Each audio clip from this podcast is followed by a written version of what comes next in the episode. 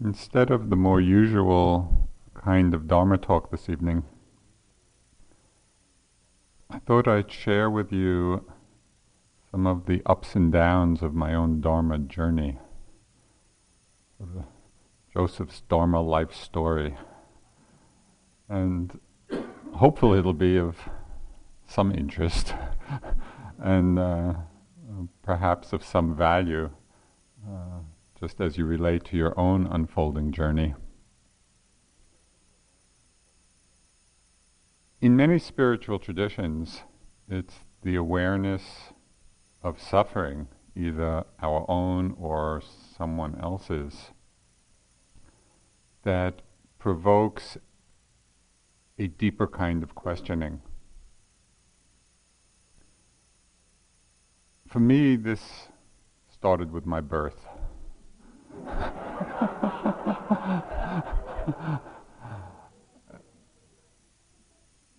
My mother was actually very sick while she was pregnant with me. She lost 30 pounds, and they had to uh, induce my birth a month early because she was so sick. So I think even in the womb, I really didn't want to be there when I was letting her know. I didn't speak until I was three. And for most of that time, I screamed. And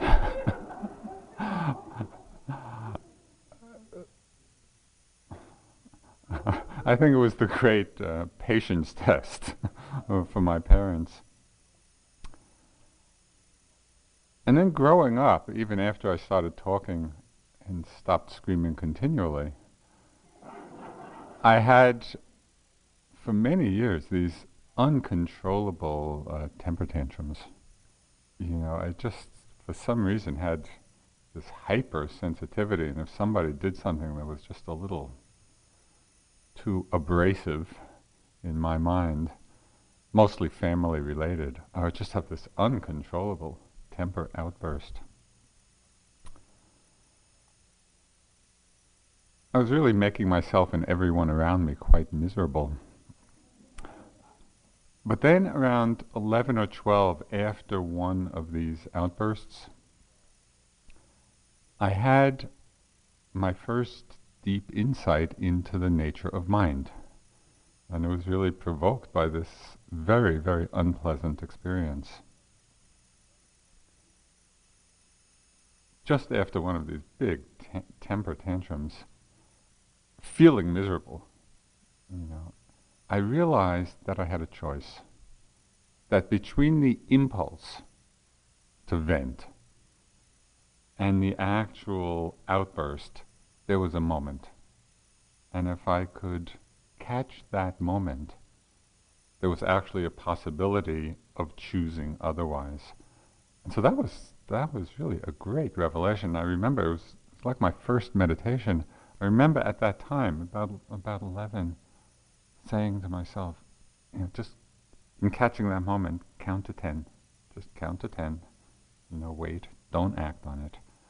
And it was amazing. That was kind of the first inkling that, you know, I and we can actually control our minds. That was a that was a big insight. And soon after that, had a lot of experience of death over the next few years in my family.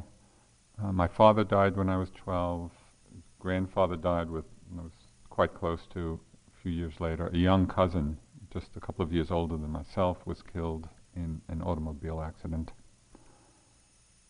And all of these coming together in those you know, really rather formative years, uh, it made me very, very conscious of the fact of death. And even though it took many years to emotionally process all that, you know, for quite a while on the emotional level, I really suppressed it. But there was some very startling and stark recognition of the fact of death. You know, that somebody is there, and then often, quite suddenly, they're not there. And just, what is that? You know, at age 12, and especially in such a close relationship, uh, it's a very powerful experience of absence.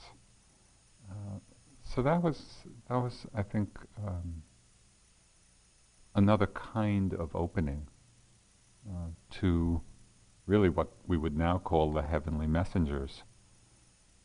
The realization that this can happen at any time. You know, because in in some of those situations it was it was really quite unexpected. Then later in high school and in my first year of college, my mind became somewhat obsessed with the question of God. You know, and, and the question of whether God exists. And I felt as if my whole life, the course of my life, the direction of my life, depended upon my answering this question. Does God exist? And I remember as a freshman in college, I was at Columbia, New York. Uh, I was just going around campus. Was, it was like this koan, you know, that I had in my mind, and I couldn't spit it out, and I couldn't swallow it, and it was obsessing me. And finally, I gave myself a week to decide. because I was driving myself crazy. And I said, okay, you have one week. Unfortunately, I don't remember what I decided. I lost the the fruit of that. Anyway, I was studying philosophy, you know, in my in my later years of college. It wasn't very satisfying. No, I think I, I think I studied philosophy because I was really looking for looking for for wisdom for how to understand things. Wanted really to find something to live by rather than something simply to study. But most of the professors, at least then there, were not particularly interested, you know, in the study of philosophy in that way. So there was some there was some searching and non-fulfillment, you know, in, in the college years in that sense. But one thing happened in college which was uh, the seed of a lot that followed. Uh, I was taking one course in Eastern religion, and we were reading the Bhagavad Gita. And there's one theme in the Bhagavad Gita that just jumped out at me, even though at that time I really didn't understand it and didn't have any context for it. But the theme that, that really spoke to me was the phrase, act without attachment to the fruit of your action. Act without attachment to the fruit of your action. So this idea of non-attachment, even though I really didn't understand it, somehow it was resonating in some very deep level. I knew that it was important. Years later, um, this is much more recently, at a conference with the Dalai Lama, uh, he expressed this same teaching, you know, from a slightly more Buddhist perspective. Uh, and filled out, when I heard him say this, it kind of filled out the meaning of when, what went back to me, for me, you know, to that those early years. He said that the real measure of our action is the purity of our motivation in doing it and not in its success or failure. And somehow that puts everything into a very empowering context. Because as we all know, there are many things as our lives unfold that are really not completely or at all in our control. There are so many forces at work. And yet so often we're measuring ourselves, assessing ourselves and judging ourselves on the success or failure of, of our actions, and we're missing the point. because the real measure is in the quality of our motivation. And that's something we can work with. Now, this was expressed you know, so clearly and succinctly uh, in a Tibetan teaching where it says everything rests on the tip of motivation. That's such a key point to look at, and as you have been looking at for the last six weeks or three months.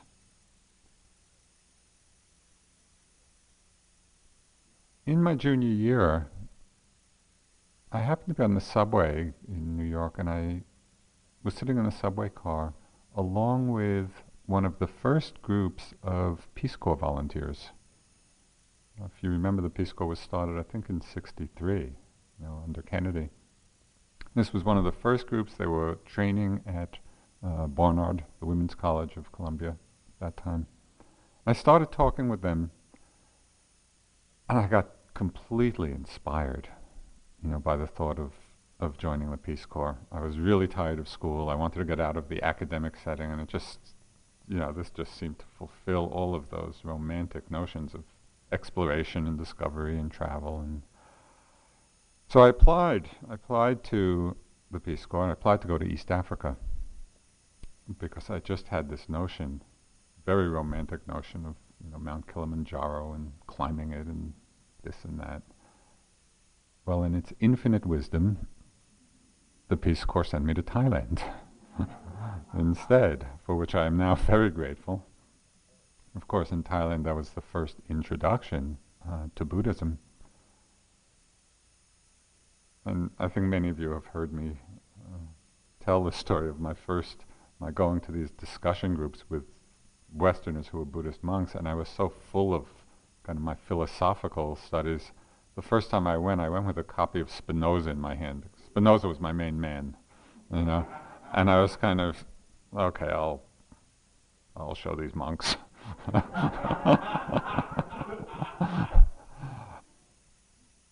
and I just was so relentless in my questioning in these groups.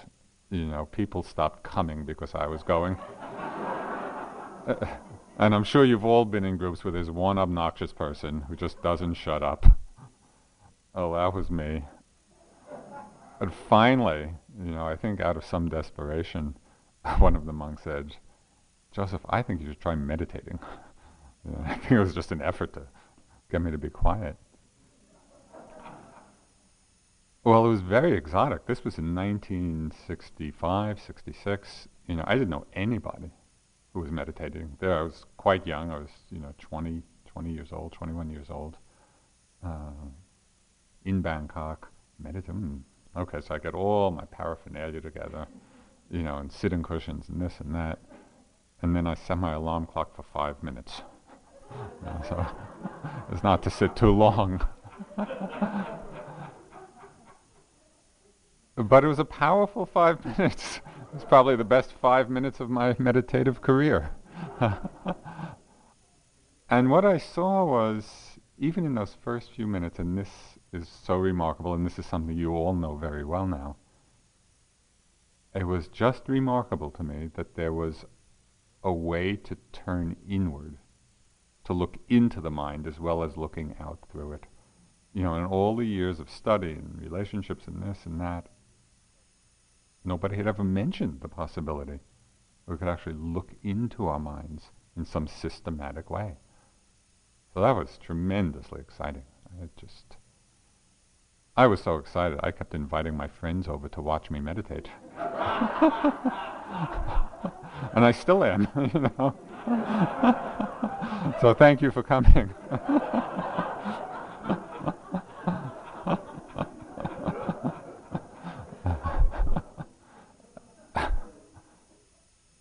During the second year of my Peace Corps, my time in Bangkok, I was teaching English in Bangkok. Um, I think I, I might have mentioned this earlier on. I undertook the project of reading Proust's great masterpiece, you know, A Remembrance of Things Past. Uh, that's the English translation. You know, and it's this huge 2,000 page volume, so about a year, you know, to do it. And it's an amazing book, if one can get through it. And the last, like 50, it's all about, you know, as, as I'm sure you know, the, it's about somebody uh, smelling something. Uh, it's the smell of a, like a little French pastry, a madeleine. And it reminded him, it brought, the smell brought back the memory, you know, of some of his past life. And the whole book is about the elaboration of that. And then in the last 50 or so pages, Proust really talks about the nature of time. Okay, so there I was in the Peace Corps. I was coming to the end of the stay. Uh, I had begun, you know, this little bit of meditation, very interested, you know, in just understanding my mind. And, and then I'm reading this. And basically, his insight, and his very great insight, is that the past is in the present, which we've talked about a lot. That the way we experience the past is as a thought in the present moment. A thought, a memory, a feeling. But it's something that's happening now. That's how we experience the past. So then my mind made the leap, which is not, not in the book particularly, but I just made the extrapolation well, if that's true of the past, it's also true of the future. That the way we experience the future is as a thought or feeling or you know, idea in the present. This was, it felt like a little mini Satori. I mean, it was a powerful uh, understanding of how we experience time because I, like I think most people, have created this huge burden of past and future as concepts that we carry around and we're weighed down in our lives. I mean, how much of the time that you've spent here has been in the present moment? how much of the time has been lost in the past, lost in the future? forgetting that it's just a thought in the moment. You know, so it's tremendously liberating when we can see that clearly. And it doesn't really take a lot except just paying attention to it. And it's particularly uh, valuable now toward, you know, as we're approaching the end of the retreat, as I'm sure your mind is having many thoughts of planning a future it's a wonderful opportunity to have a very penetrating insight into this very liberating understanding of how we get caught in these mind bubbles, you know, huge mind whirls of past and future, and really they're just a thought in the moment. They're very light. This was a big, this was a big opening for me. And then, right toward the end of my Peace Corps stay, this was after you know two years of being there, after this kind of opening to the nature of time, I was sitting in a friend's garden, um, one of one of my fellow teachers, and he was reading a text. It was a Tibetan text, which in that translation, this was an early translation of it, it was called the Tibetan Book of the Great Liberation. And it really, it was from that text that we developed that big mind meditation that we did earlier. You know, and the message of the text over and over again is look within at your own mind. Look within at your own mind. And then it it you know, was saying the mind is unformed, the mind is unborn. I was sitting there listening, and at that particular time it was just extremely concentrated. And for some reason, all the factors just were in balance, and I was listening to this look into your own mind. The mind is unformed, the mind, nature of mind is unborn. Then when I heard the word unborn, something happened. It was like just the opening to the opening to zero, the opening to the zero nature, the opening to the unborn.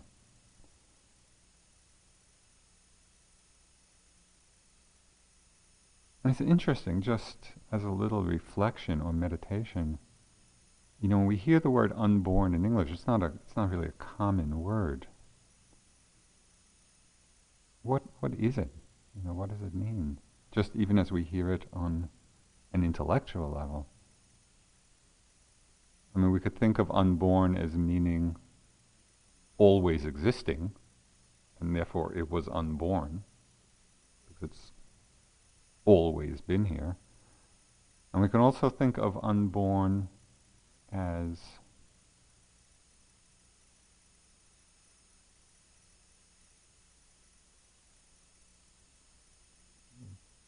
the reality of non arising, the reality of non occurrence.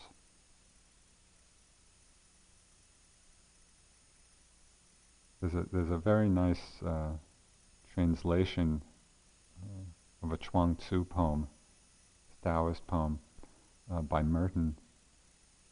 the poem is all about starlight in search of non-being. You know, starlight goes off in search of non-being, and the, there's a whole poem about it. The very last line of it is when starlight can never find non-being. The last line is if on top of this, non being is, who can understand it? So, this is another meaning of unborn the reality of non being. Anyway, this something happened. You know, I was just in complete surprise and shock, and I kept saying to myself just just after that moment, "There's no me. There's no me." There's no me. It was a little disorienting. you know, I was trying then, it was just, just before I was due to go home, and, you know, this was completely out of context of anything. It was just, uh, so I'm trying to relate to my friends and getting ready to, you know, come back to the States, and, but just in this totally changed space. And for a while, I had the feeling, oh, maybe I'm done. No more self, enlightened. You know, there's no one there. But then I'd kind of be walking down, you know, in some of the dark streets of Bangkok at night, and fear would arise. Someone's here.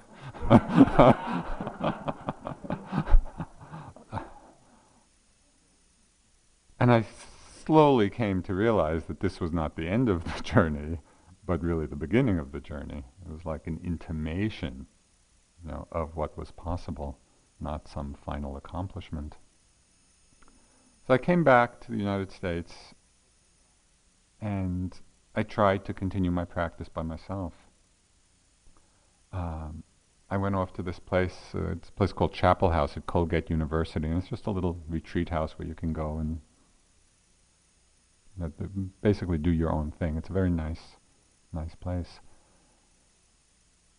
Well, when I was there, there was one other guest there, so I thought, hmm, I wonder what would happen if I get him to read this text to me again.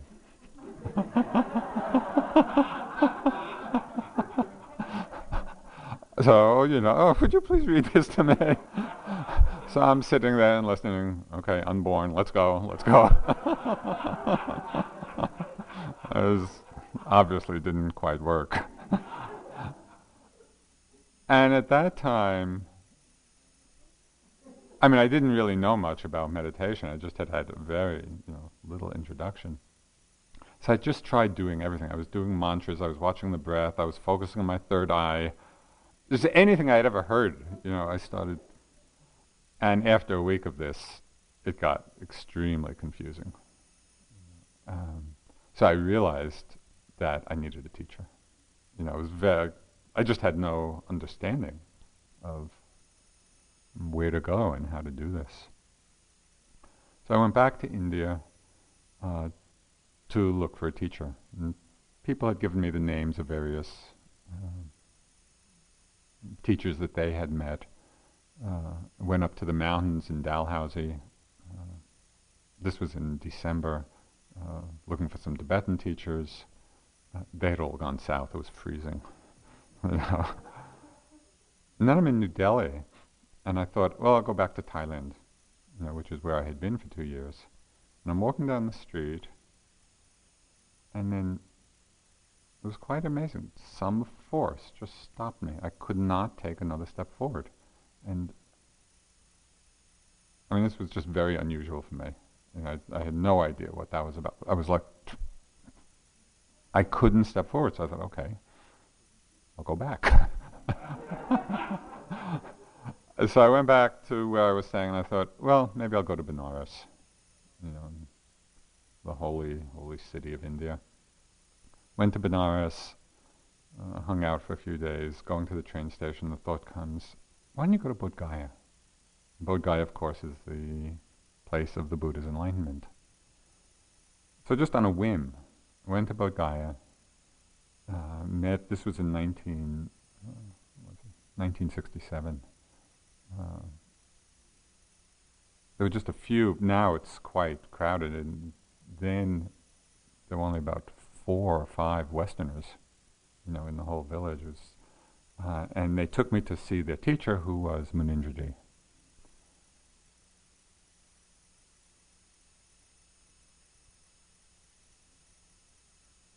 Munindra was a great teacher for me in so many ways. His mantra, repeated endlessly, was be simple and easy. Be simple and easy about things. Whatever would come up, be simple and easy. Well, you hear it enough times, yeah, be simple and easy.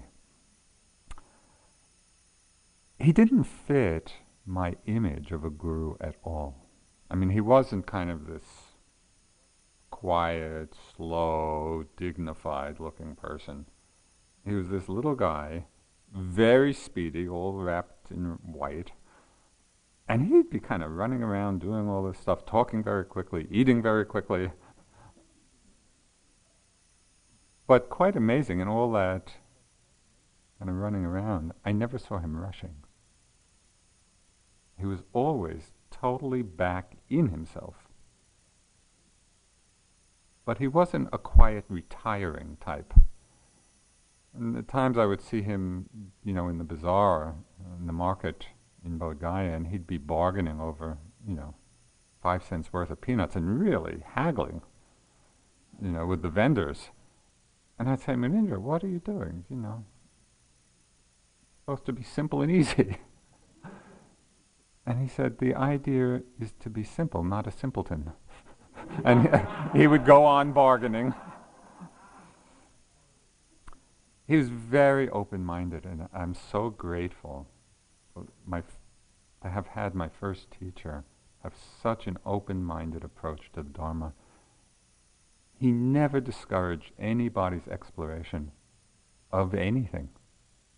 You know, people wanted to go off and study with different Hindu gurus or the Tibetan teacher or whatever. He always encouraged people just to explore because he said the Dharma doesn't suffer in comparison to anything. You know, and it's even now, just when I think of that, it was it's so moving. It's so powerful. You know that complete confidence in the truth, in the power, in the purity of the Dharma. We don't have to be afraid of losing it.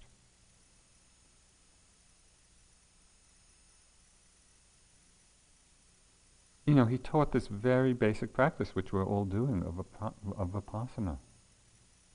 Being with the breath, with sensations, with thoughts, with emotions, just everything we've been doing. And right there, you know, in those first years in Bodh it was really the very beginning of my understanding of one Dharma.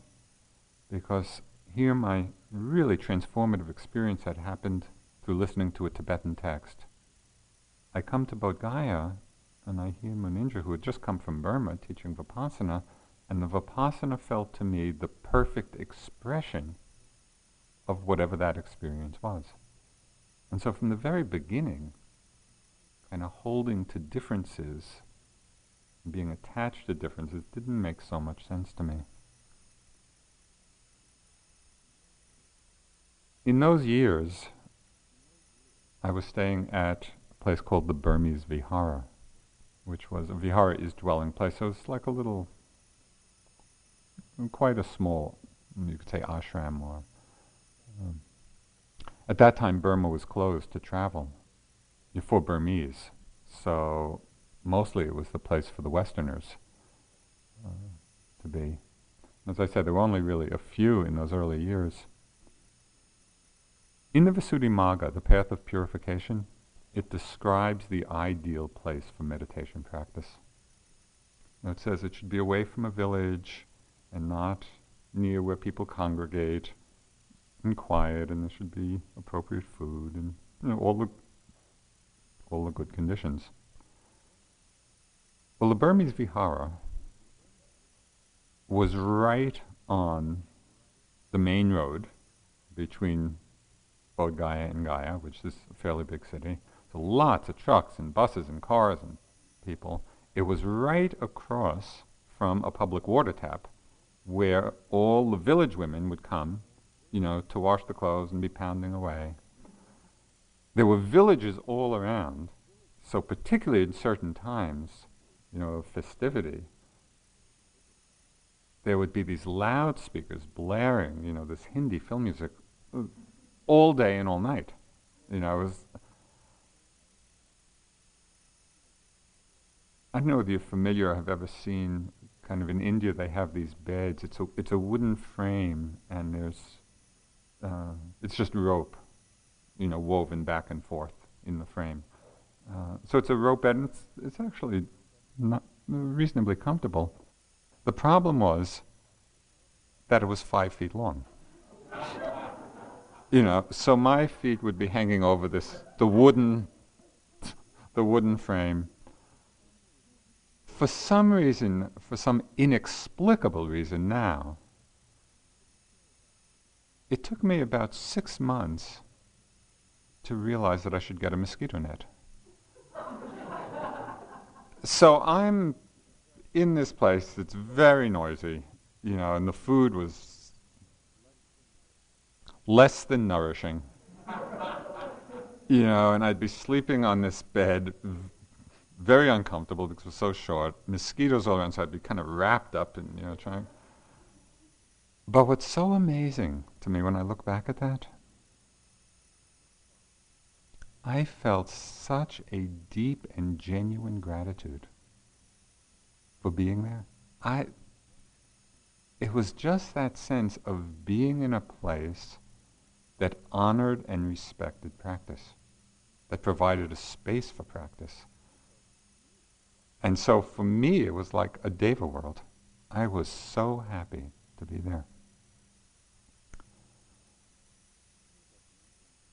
I think, as I've mentioned a few times, concentration did not come easily to me. You know, my mind's think from all the philosophical studying and academic stuff, my mind thought a lot. And it was very, very difficult to sit cross legged. I couldn't, I mean, it was just too painful.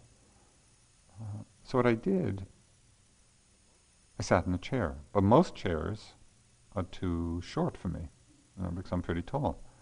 So, what I did in my little corner of the Burmese Vihara, there was kind of this big wicker chair I put each of the legs on four bricks. Then I put cushions on the back of the, sh- so it was kind of like a shoe shine box. You know how you sit up like that? And then I had my mosquito net hanging there. So I was like sitting on this throne, meditating. And Munindra would come by from time to time. I was really embarrassed. I mean, I don't think he's ever seen anybody meditate quite like that.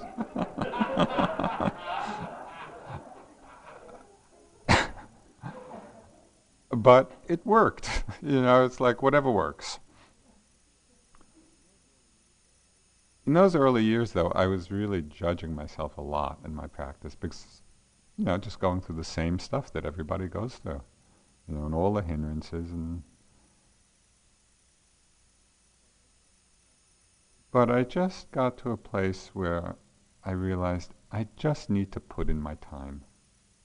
And I would tell myself, just sit and walk, surrender to the Dharma. And that really was very helpful. You know, it allowed me, in one way, or it provided the foundation for just continuing through all the many, many ups and downs and difficulties.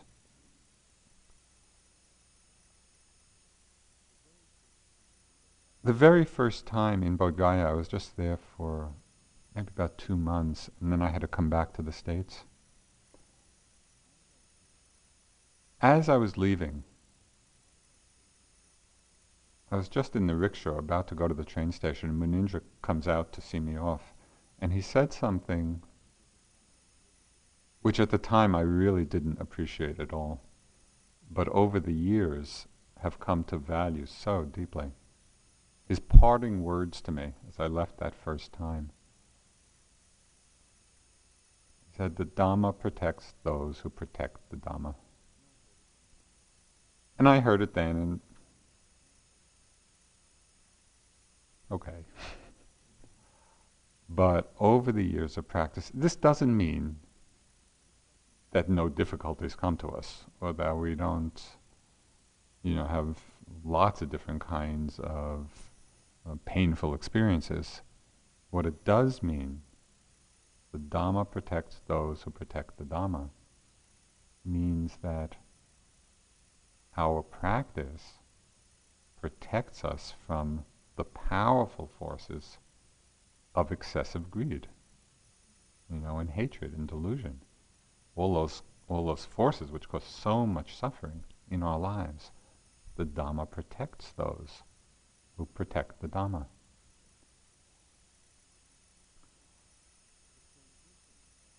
The transition back to the States was very difficult. I mean, not only was it going from intensive meditation, you know, out into the world, but it was going from India to the West. So that was very, very difficult. I came back, I was really depressed. You know, and I remember sitting around listening to Bob Dylan, doing some other things.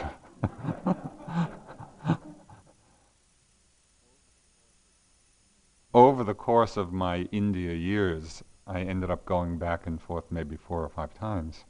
And it really became easier. You know, and so I, I offer this also to you as, you know, the next couple of weeks you'll be leaving and transitioning out, and it is a change. You know, it's a change of energy, and at first it's difficult, but the transition itself is its own practice. And my experience has been that the more one does it, the easier it gets. On my way back to India, I saw, I, I had stopped in Israel on the way back, and I went to the movies, and I saw a movie called Charlie, which I don't know whether you remember. It was based on a story or a book called Flowers for Algernon. And it was about this guy who uh, was mentally retarded. They had a some kind of I don't know, an operation or a medicine or something. Anyway, some some medical thing, and he becomes brilliant, and then it starts to wear off. It's going back, but he knows what's happening. But it showed in the very, you know, first phase of how cruel people were to him. You know, just unkind, really unkind. In many ways, people were unkind. And I saw this, and it really touched me And I just felt that a strong need to develop more loving kindness. And because of course I saw all of all of that unkindness in myself as well at different times. So I said, it's really important to develop this feeling of more care, of more love. So when I went back to India, I told Munindra this. I said, I really want to do some metta practice. And so that was the first time I did, um, it was a couple of months of intensive metta.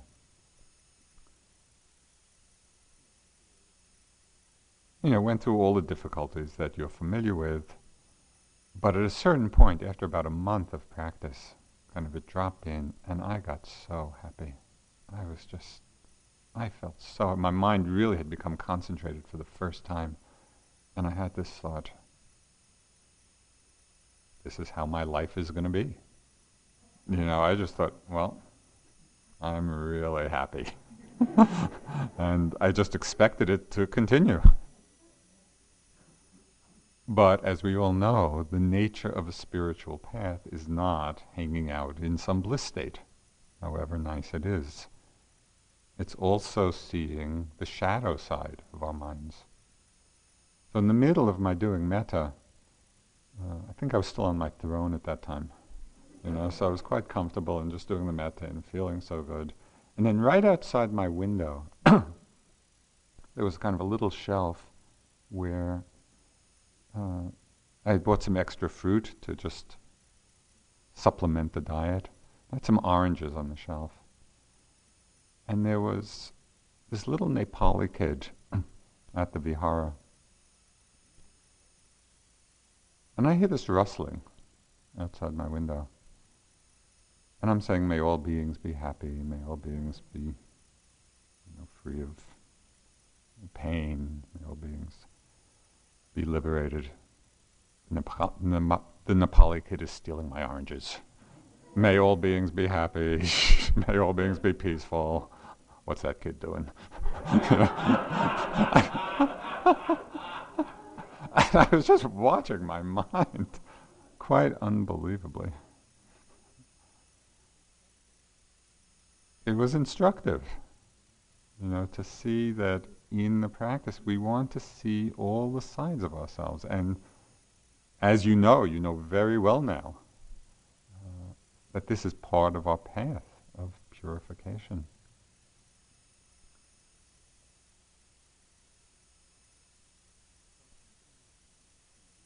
So I spent the next, you know, few years in India, sometimes up in the mountains, sometimes in Bodh Gaya. The practice started really going well. You know, the concentration was getting good, mindfulness was getting very strong. I just want to read something. I just read um, the other day a few lines from the novelist Louise Erd- Erdrich. And the lines just captured what I think you'll resonate with as kind of the essence of the practice in those moments when we drop in. She wrote, Those powerful moments of true knowledge, which we paper over with daily life, but every so often something shatters like ice, and we fall into the river of our own existence. We are aware. And I felt that's so much of what the practice is about, falling into the river of our own existence. We are aware. So there I was, you know, I had been doing a lot of practice. My mind had gotten very calm, quiet, really going well. Then Munindra had this very annoying habit of bringing every Western traveler who came through Bodh Gaya to visit Joseph. So I'd be sitting there, you know, really in deep concentration, practice going well. I'd hear these footsteps outside. Munindra would come knocking. Uh, Joseph, talk to this guy. yeah, and I would get so irritated. You know, and this was my teacher, you know, coming. But he kept doing it. You know, and a lot of travelers came through. And at a certain point, I realized, well, the irritation is not really helping my practice very much. And there was this shift of seeing I could be sitting there in quiet, peaceful, mindful state. Somebody comes, get up, talk to them, come back. If I could stay in that equanimity, there was no problem at all with the practice. That was tremendously instructive. So, in retrospect, I'm quite grateful uh, for Munindra. Over the years in India, you know, met, met and practiced with different teachers. We've spoken a lot about Dipa Ma.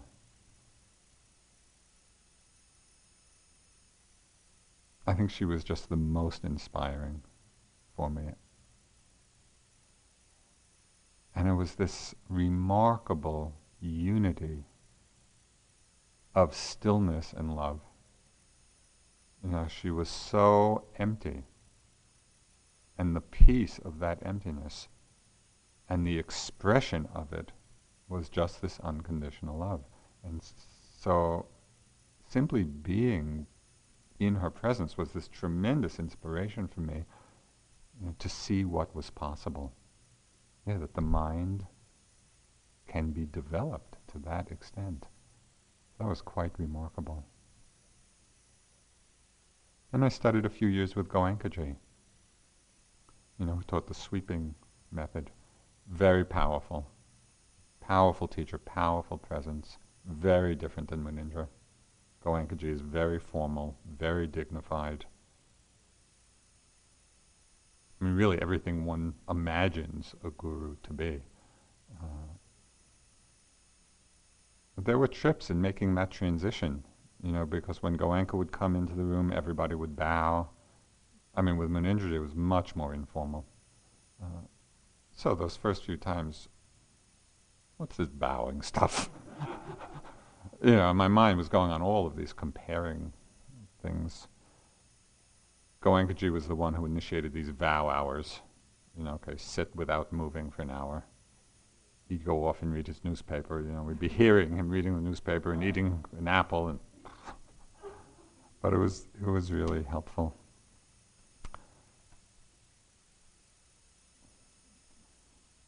I have to compress things a bit. In 73 and 74, I started teaching. And it was quite organic. Munindra would just suggest that different yogis, you know, beginners come and ask me questions. And then he'd, uh, after some time, ask me to give a talk. It was just this very gradual process. And I remember there was one yogi there, a New Yorker,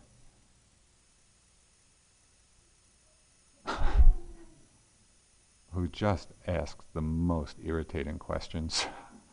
you know, so and I'm you know totally new to this, so I'm up there trying to you know give a little talk and answer some questions, and he, they were they were good questions, they were probing questions, they were challenging questions, but with a very kind of difficult energy, uh, and so a lot of those early years,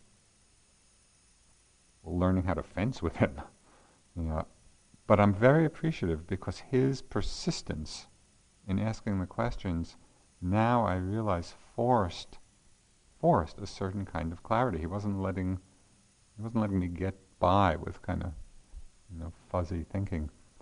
Um, so it was really helpful. In 74, I came back to the States. Of course, that was the first year of Naropa, the kind of Buddhist Woodstock. And it was a gathering of people from all over the country, you know, who, who really became interested in the teachings. Out of that summer in 74, we organized the first month long retreat in the Sequoia National Forest. And soon after that, we were just going around teaching in many different places. Uh, we thought to have the idea of the first three month retreat This was in 75 in Bucksport, Maine. And uh, I was just speaking with Steve, uh, who was at that first, for part of that first retreat in Bucksport. We had no idea, the teachers, we had no idea what we were doing. I had no idea what I was doing. Sometime during during that time, uh, I don't know if any of you remember the Rolling Thunder Revue. Bob. D- it was a concert tour by Bob Dylan and Joan Baez, and they happened to be in uh, Bangor, Maine. So they're coming through, and I have this bright idea. Let's take all the yogis to the concert.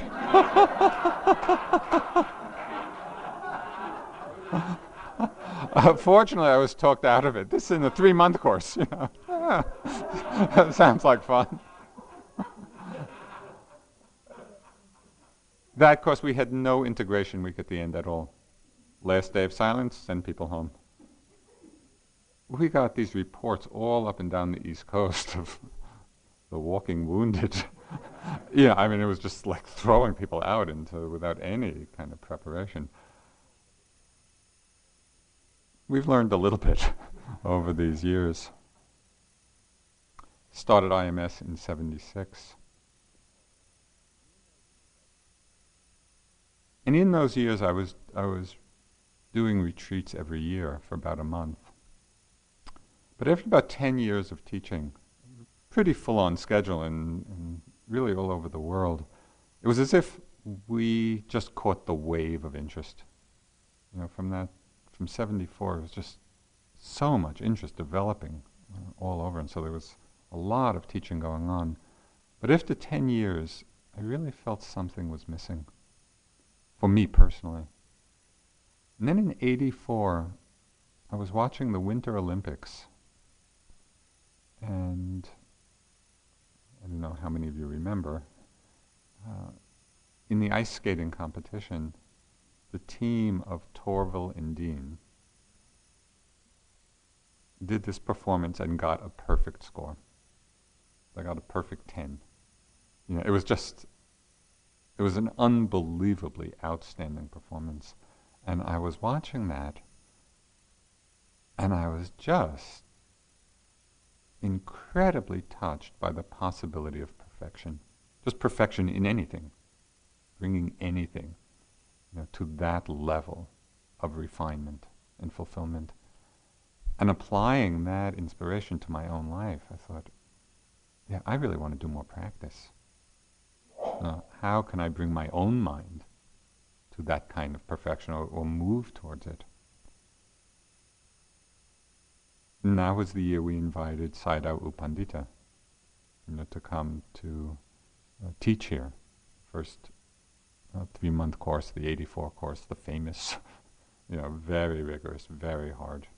And he was extremely demanding. Just, you know, four hours of sleep a night or less. And uh, at one point, I, I may have mentioned this to you, you know, he was having me work with pain, just sitting through it. And I was going in each time and you know, having problems. And at one point, he said to me, "Don't you have any pride in being a man?"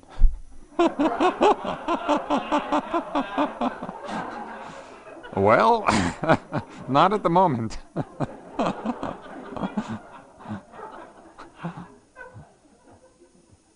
it was so bad that as I heard planes going over, I was sitting down. Uh, my room was down in the lower walking room, you know, just those end rooms there. So I was sitting down, I would hear the planes coming over, and I would be praying that they were Russians dropping the bombs. you know, anything so I could stop sitting. but over the next eight years, I sat a lot with Sayadaw. I was, did many of us, you know, many long retreats. And really learned a lot about what right effort means, because Sayadaw was such a warrior. It was very helpful. And then I started also doing periods of the Brahma Viharas, you know, just exploring as, as we've done here. Slowly began to see the interconnectedness of mindfulness and metta. And this was, this was a powerful coming together. It was expressed in one line by Ram Dass's guru, Maharaji, Neem Karoli Baba. One of the lines he would say very often to people do what you do, but don't throw anyone out of your heart. Like that was the bottom line of the teaching.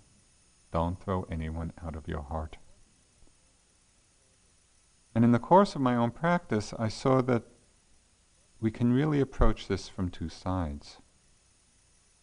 We can approach it from the side of metta, you know, just including oneself, the benefactor, friend, neutral, difficult people, all beings. We just radiate our metta until it includes all beings. We can also approach it from the side of mindfulness, of insight, when we realize that there's no one there to keep anybody out. And so this, this understanding, this union, becomes a very powerful practice seeing the union of emptiness and love, emptiness and compassion.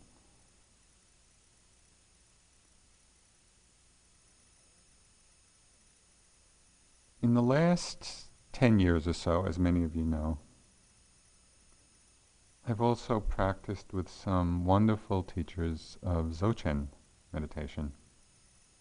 Know, just resting in the nature of awareness, the nature of mind, that empty, open awareness. And when I first started doing it, I had the idea that, well, this is really a different practice. And I remember sitting there.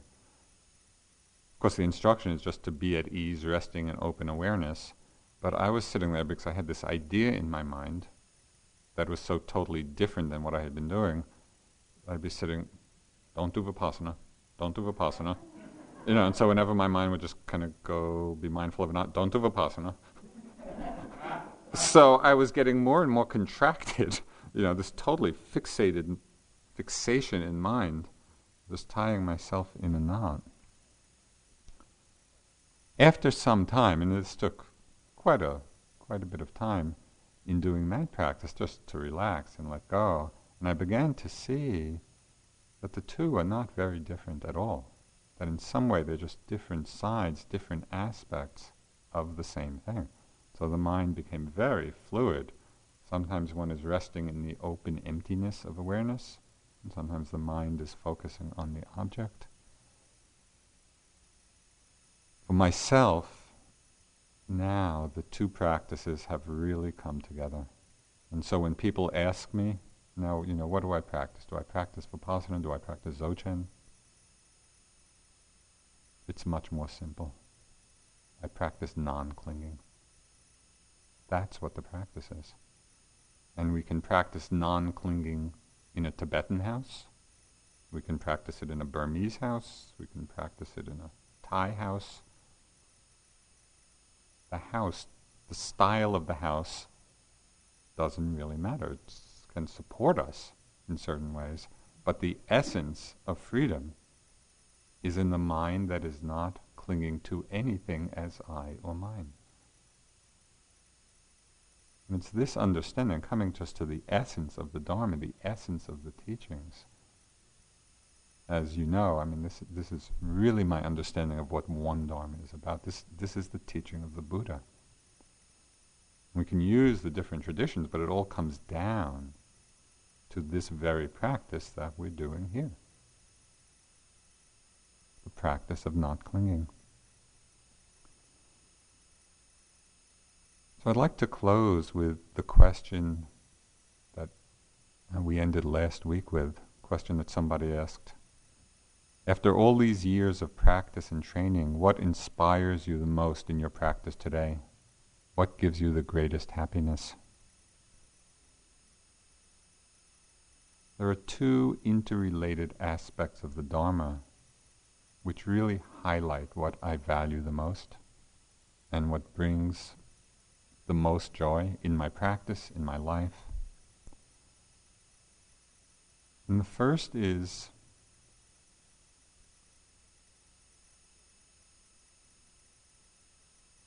the recognition of the possibility and the practice of purifying my motivation. That the possibility of purifying our motivation is to me an astounding thing. That we do not have to stay imprisoned in all of the conditioned, habituated tendencies of our lives, which cause, can cause so much suffering. It's the great joy that comes in seeing through the defilements. in seeing their empty, transparent, insubstantial nature. You know, the great joy that comes in weakening this so strong habit of self reference, of self center. And just to taste, even at different moments, the possibility of purifying our hearts of these tendencies and seeing there's a way to do that. This is, to me, tr- just tremendously inspiring.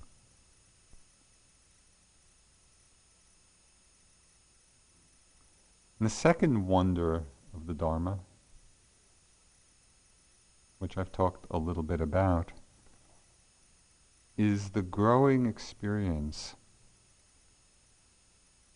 that all of the Brahma Viharas that we practiced of love, of compassion, of empathetic joy, of equanimity, that all of these really divine abodes are the activity of emptiness. That the one is the expression of the other. It's the realization, you know, in myself and I think for all of us, that the wisdom of selflessness, the wisdom of emptiness, expresses itself in innumerable ways in compassionate responsiveness in the world. That the emptier we get of self, the more we reside in that place, the very activity of that wisdom is compassionate responsiveness. And it's not compassion as a stance, it's simply the spontaneous responsiveness.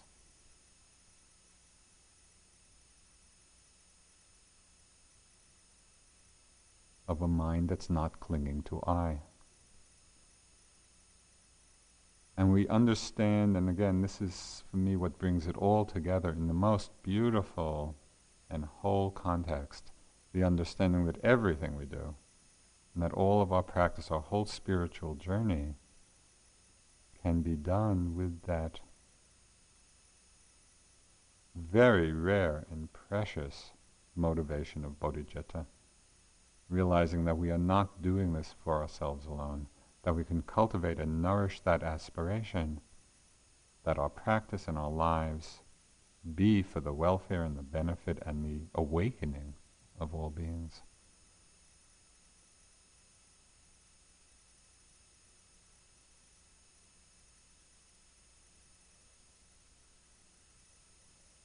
The Dalai Lama really summed this up so well as he does so much. He said the real meaning or purpose in life is to find peace in yourself and help others share in that peace. So it's a beautiful thing that we're all doing. You it's really the most valuable thing that we can do, and certainly what the world needs. Let's sit for a couple of minutes.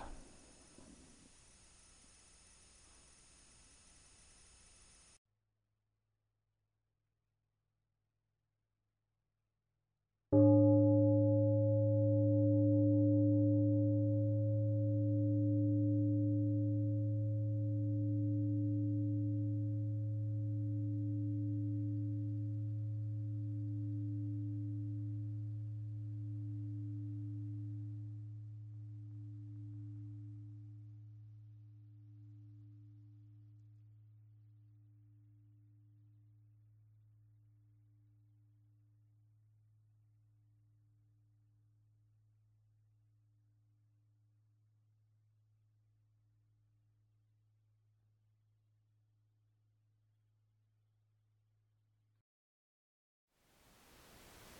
Thank you for listening. To learn how you can support the teachers and Dharma Seed, please visit dharmaseed.org slash donate.